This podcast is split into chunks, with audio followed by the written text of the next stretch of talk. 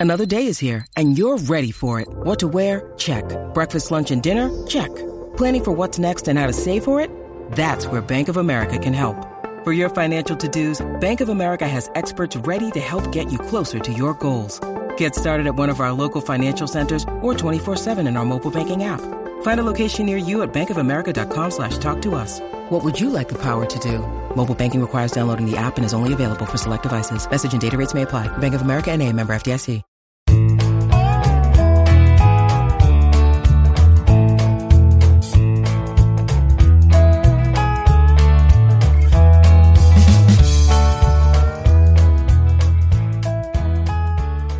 It's Thursday, August 18th, and you're tuned into the Cleveland Baseball Talk podcast. I'm Joe Noga, joined by Paul Hoynes. Hoynes, the, Guardians, you, you, you, ne- you can never count them out. These kids come back last night, down two in the eighth inning. Uh, the first two guys in the, the inning strike out. The third guy in the inning strikes out, and, and the game continues. Uh, Luke Maile uh, reaches first base on a drop third strike and it leads to six straight runs. The Guardians come back uh, down in the eighth inning and and win eight to four. Uh, they they salvage a split in the series against Detroit, and they head into Thursday's off day, uh, basically feeling really good about themselves. Yeah, what a what a crazy uh, comeback, Joe. Just uh, and the irony, you know, you can't miss the irony because the night before, uh, Cleveland had to come out to back out in the fourth in the fir- first inning to get four outs to get the fourth out after the uh you know the uh, the inter well the uh you know the the call at home plate was reversed. And uh the same thing happens to the tigers. Basically you know when Maile reaches first base they've got they, that was the third out but they've got to get another out. And they never did ba- until the game was blown open. So just a remarkable comeback. Joe they are 26 and 12 in games decided from the seventh inning on. You know, that that tells you that that you wrote this something this morning and said that they never stopped playing and that you know that's a pretty good uh, number to back that up. And and that was uh, Tito's theme after the game, and that's what he sort of focused in on was if you keep playing and you keep playing no matter what when you're down, if you play the game the right way and the way you're supposed to, and you do the little things, uh, and these these young guys are learning that you're never really truly out of a game and and the guardians are showing that they get big clutch hits like you said uh, after the seventh inning uh, Steven Kwan, Jose Ramirez, Amed Rosario legs out an infield single. Uh, Oscar Gonzalez doubles off the wall. Uh, once once the floodgates opened there, once once Maile reached and and Myles Straw kept the inning going with a, a, a base hit up the middle. Uh, then it was like uh, like Steven Kwan said, hitting was contagious. You know, they everybody just seemed to put the, the the the ball in play, and for a team that on Wednesday, or uh, I'm sorry, on Tuesday had everything go wrong for them. Everything went against them. Every call, every challenge, every replay went against the Guardians on Tuesday on Wednesday, it seemed every ball dropped and every everything fell in, and and in that one inning, everything just came together. Karma, Joe. Karma had to have something to do with that. But they're 22 and seven in their last at bat. You know that I mean, 22 and seven in their last at bat. 25 come from behind wins. Uh, just uh, you know, this is a team where when they teams start doing this, you know, really good things happen. Yeah, they and they really stuck to it and and stuck to their their game plan. You know, when when Tito was talking in the in his post game last night, it kind of struck me like uh, if you've ever seen the movie uh, Miracle uh, about the 1980 U.S. Olympic hockey yeah. team, and Herb Brooks is is on the bench in the in the third period. They they'd just taken the lead against the Soviets, but they had you know you know eight minutes or so to to try and to kill off and and and get out of there and and Herb Brooks is behind the bench, just sort of imploring his team over and over again play your game, play your game. Herb Brooks, uh, Kurt Russell keeps repeating the line over and over again. And, and that's really just the the vision I got of, of Tito in the dugout. You know, telling these guys, you know, hey, if you guys keep playing, there's there's no way we we don't come back and win this game. And and they're starting to believe in themselves. Steven Kwan said it best in after the game. You know, uh, nobody else believed in them at the beginning of the year. Uh, now they believe in themselves, and now they're a dangerous team. Yeah, definitely. And just like you, you rattle off those hits. You know, Maile work, reaches on the wild pitch. Straw gets a single. Straw hasn't has that that might have been his first hit in who knows how long. He was entering the game. He was four for his previous forty nine or forty seven. he was in a four for forty seven slump. He was uh, 0 for 3 when he went to the plate in the in the eighth inning, and, and he comes through with really one of the biggest hits of the game because if he grounds out there, the game's over. Yeah, and he like he made the last out of the game the night before, right on the controversial. uh No, he didn't make the last out. I think struck out in the yeah in, the, in, yeah. in the big situation. Yeah. Then uh, Kwan hits the ground rule double down the right field line, and you know the, if it doesn't bounce into the stands, the game is tied right then. But you know they have they, they have to keep playing to just to tie it up. Well, well, here's the irony of that. Uh, you know, Tito said he said exactly that the the ball bounced funny. How do you how does a left-handed hitter uh, hit a ball that bounces fair and then goes up into the seats the way it does? Usually, it's a right-handed hitter with the the spin on it in the English that the ball bounces in that direction. But Kwan hits it and it, it bounces funny, goes up into the stands, and Tito's thinking, "Oh no, what you know, yeah, uh, yeah, the, yeah. the, run's going to get stranded on third. We're going to lose by a run, whatever."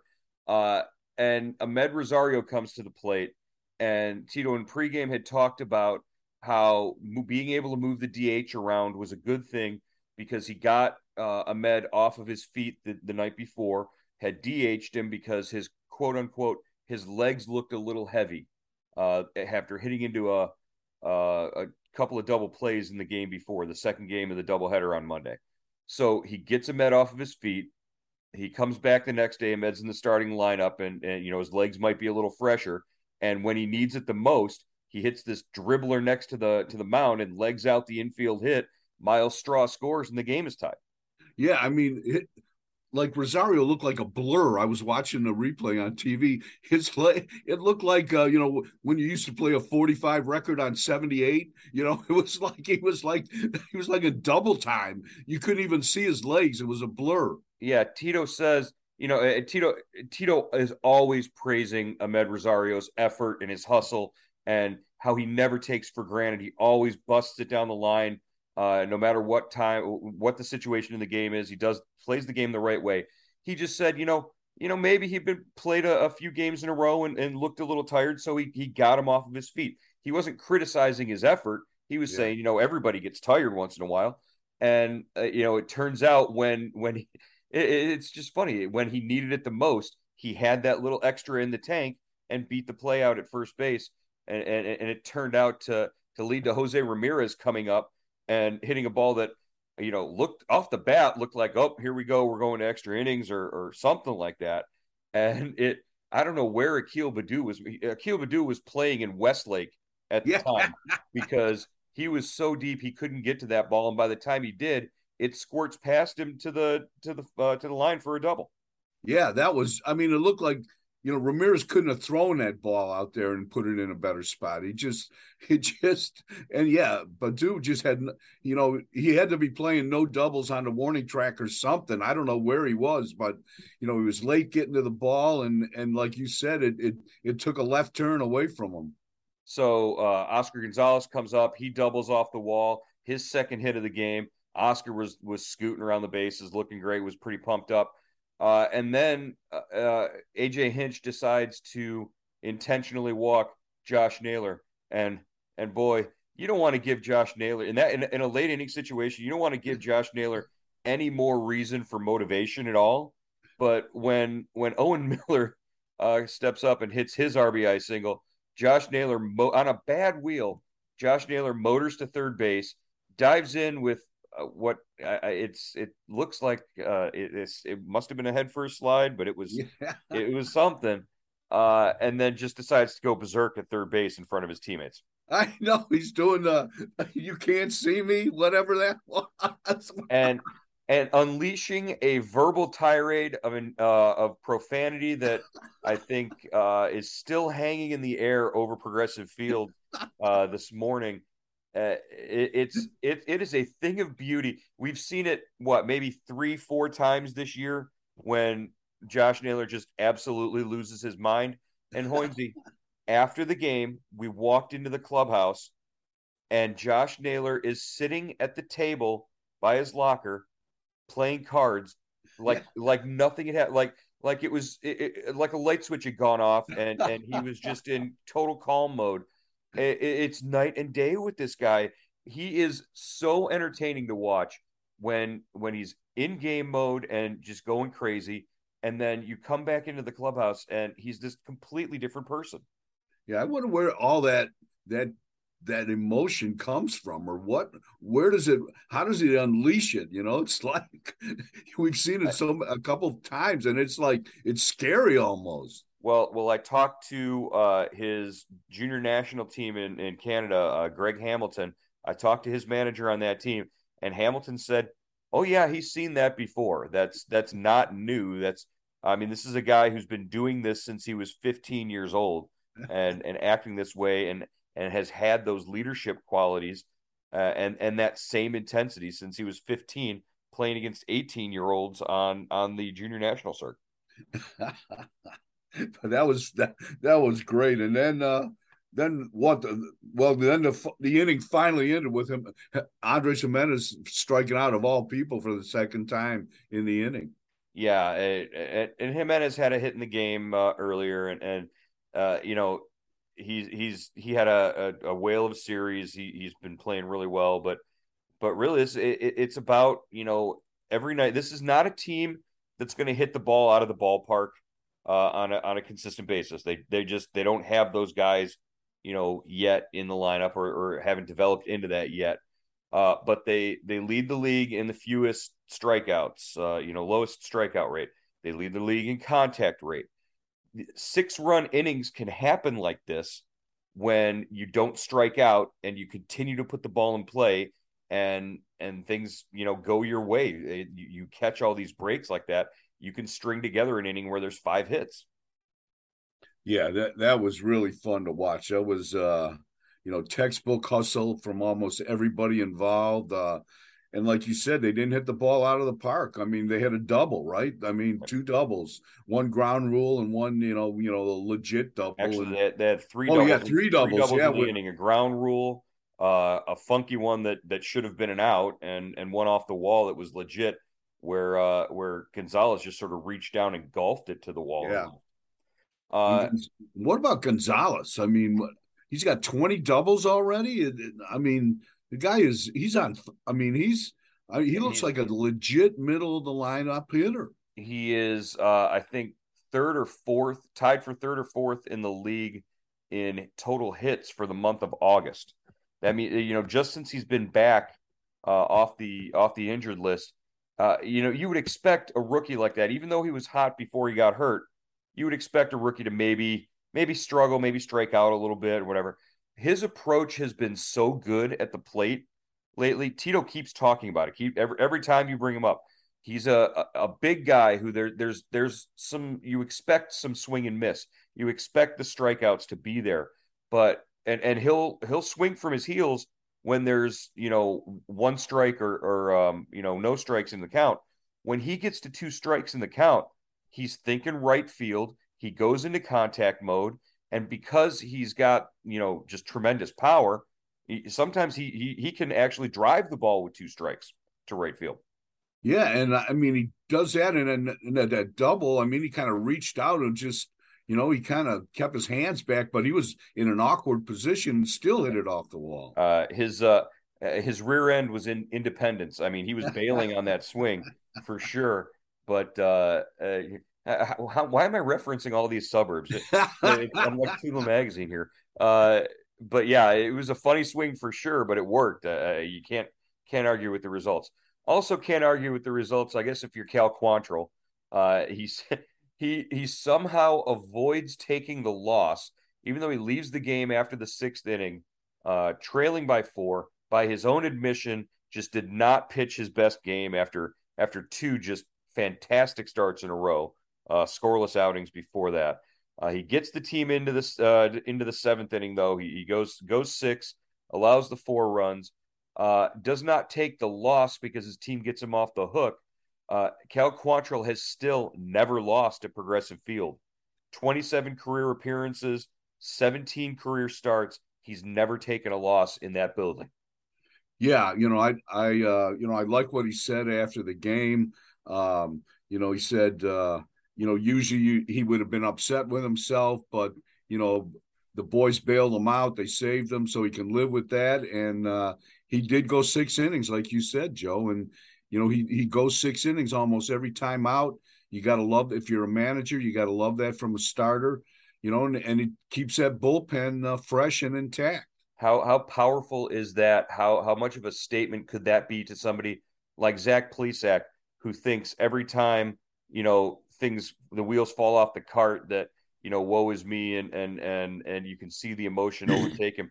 Cal Quantrill has, by all accounts, by his own account, a, a pretty rough start, and he's able to just immediately flush it because the the boys come back and win it for him, and and he can look at his next start with a clean slate. Whereas all of the baggage that's in the back of Zach Plesac's head uh, every time he takes the mound now, you can just see it weighing on him uh, uh, out there, you know, every time he pitches.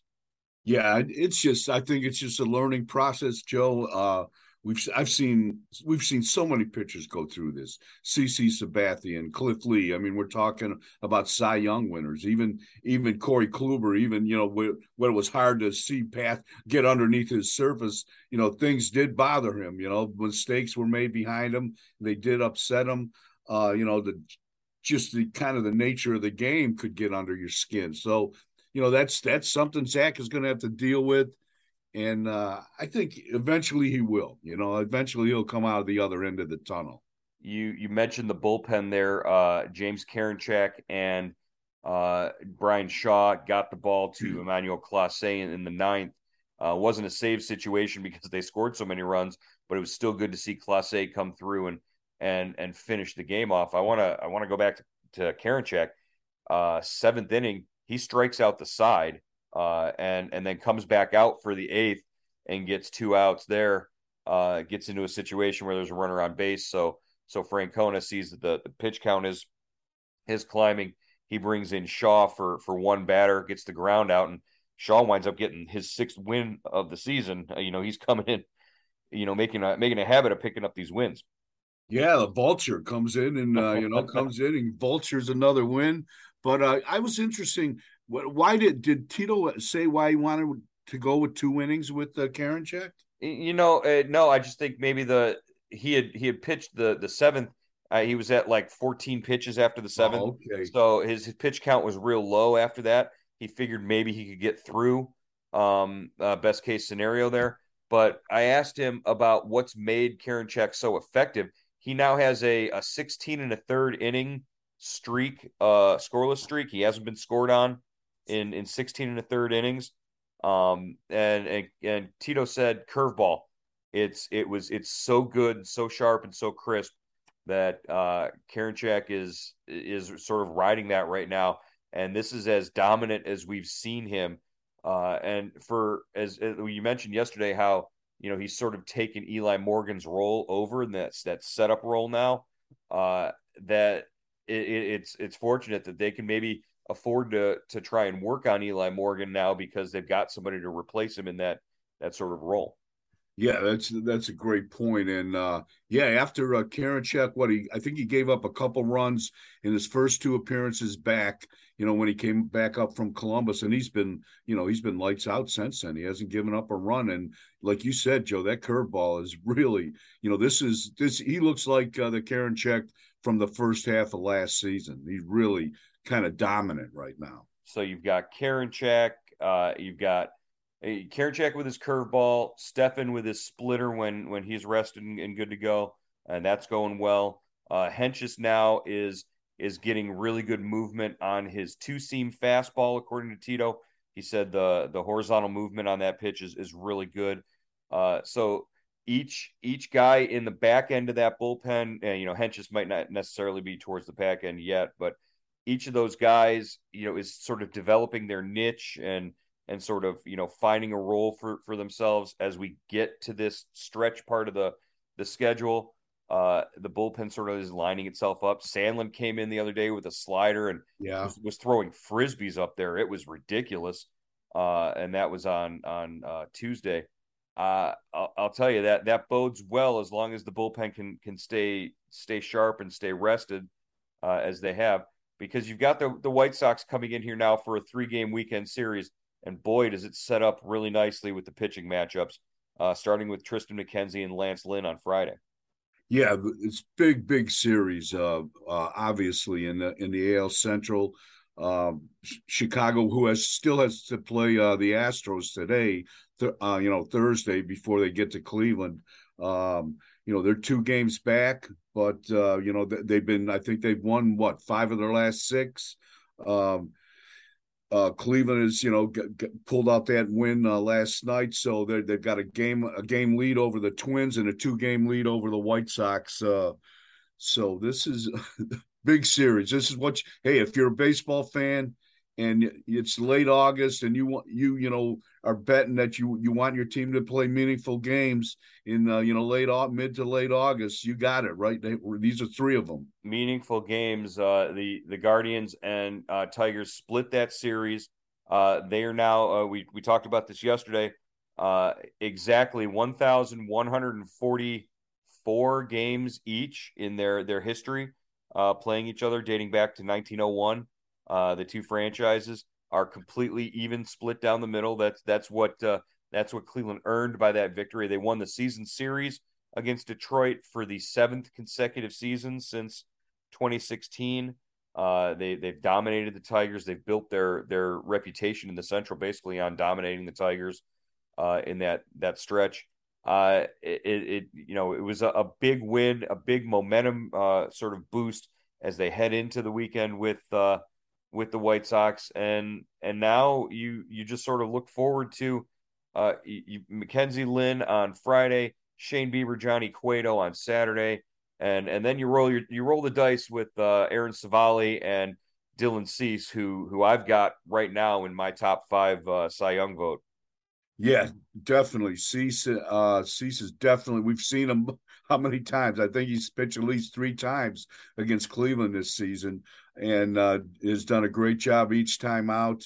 Uh, you know, Civale with that curveball struck out ten guys the last time. You know, he looks like he's back in form. Uh, but that that's a that's a big hill to climb against Cease, and you know the uh, the Guardians haven't done a great job against them so far this year, but but just uh, it's going to be fun. It's going to be a fun weekend at the ballpark, and uh, you know this is hey, this is what you play for. This is what fans you know wait for, and this is what players play for. Uh, right before we before we wrap it up here, wanted to mention uh, subtext uh, opportunity for you guys. Uh, jump on board now, three ninety nine a month. Uh, go to cleveland.com slash subtext to sign up or send a text to 216 uh, 298 uh, 3634, and you can get uh, direct messages from Hoynesy and myself. Uh, if you were on subtext yesterday, uh, you know that Will Benson and Nolan Jones were both playing catch during uh, the pregame, uh, you know, batting practice and workouts. They were both playing catch with first base gloves on. And I asked Tito about it in his pregame, and he said, you know, Will Benson's been working out at first base, taking infield as a possibility. But he said Nolan Jones approached him and said, Hey, what do you think of me? You know, maybe we're taking some balls over there and, and starting to get some work. And Tito said, That's great. I'm all in favor of the idea. I wasn't going to approach Nolan Jones uh, because they're already asking enough of him and he yeah. didn't want to add another thing to his plate for a young guy. But he said, if the young guy comes to him and says, Hey, I want to try this too, he said he's all in favor of it. So uh, who knows? It'll be a race to see who we get to see at first base first, uh, Nolan Jones or, or, Will Benson, because you know we saw uh, Owen Miller drop another ball the other day that was thrown to him. I, I just I can't even fathom uh, how how a first baseman in in the major leagues drops as many balls as Owen Miller has this year. And uh, you, and they're all kind of like on throws, Joe, because you know you see him making diving stops behind the bag, and you know to to his left and his right. But on the throws to the you know on the on the throws, he just it, it it's like he's got a bullfrog in his glove that it just like pops out. It keeps popping out. It's weird. Have Have you ever seen a first baseman? You forty years of covering baseball. Have you ever seen a first baseman drop as many balls as Owen Miller has this year. Yeah, and you know, he, and he's you got to give him credit. I mean, he's a converted infielder, converted middle infielder, but you know, it's a I don't, you know, it's like Mike Hargrove said. Not everybody can play first base. Everybody thinks they can play first base, but it, it's not that easy. It's the last spot. It's it's the spot where you say, "Ah, oh, just put him at first base." Uh, yeah, exactly. Uh, you know, and you don't realize how, how, until a guy drops a ball, you don't realize how important it is. Yeah, and you uh, touch the ball every play almost. Yeah. You know, you you're handling the ball. Uh, you just think about Carlos Santana, how he worked so hard and turned himself into a really good defensive first baseman. Uh, you know, so maybe there's a, a path for Miller there. All right, Hoynes, that's going to wrap up another edition of the Cleveland Baseball Talk podcast. Uh, we got one more in us this week. Uh, we'll talk to you before Friday's game against the White Sox. Uh, do a little preview work there, and, and, we'll probably run around the league and see what's going on uh, with the rest of baseball. Uh, we'll talk to you then. All right, Joe.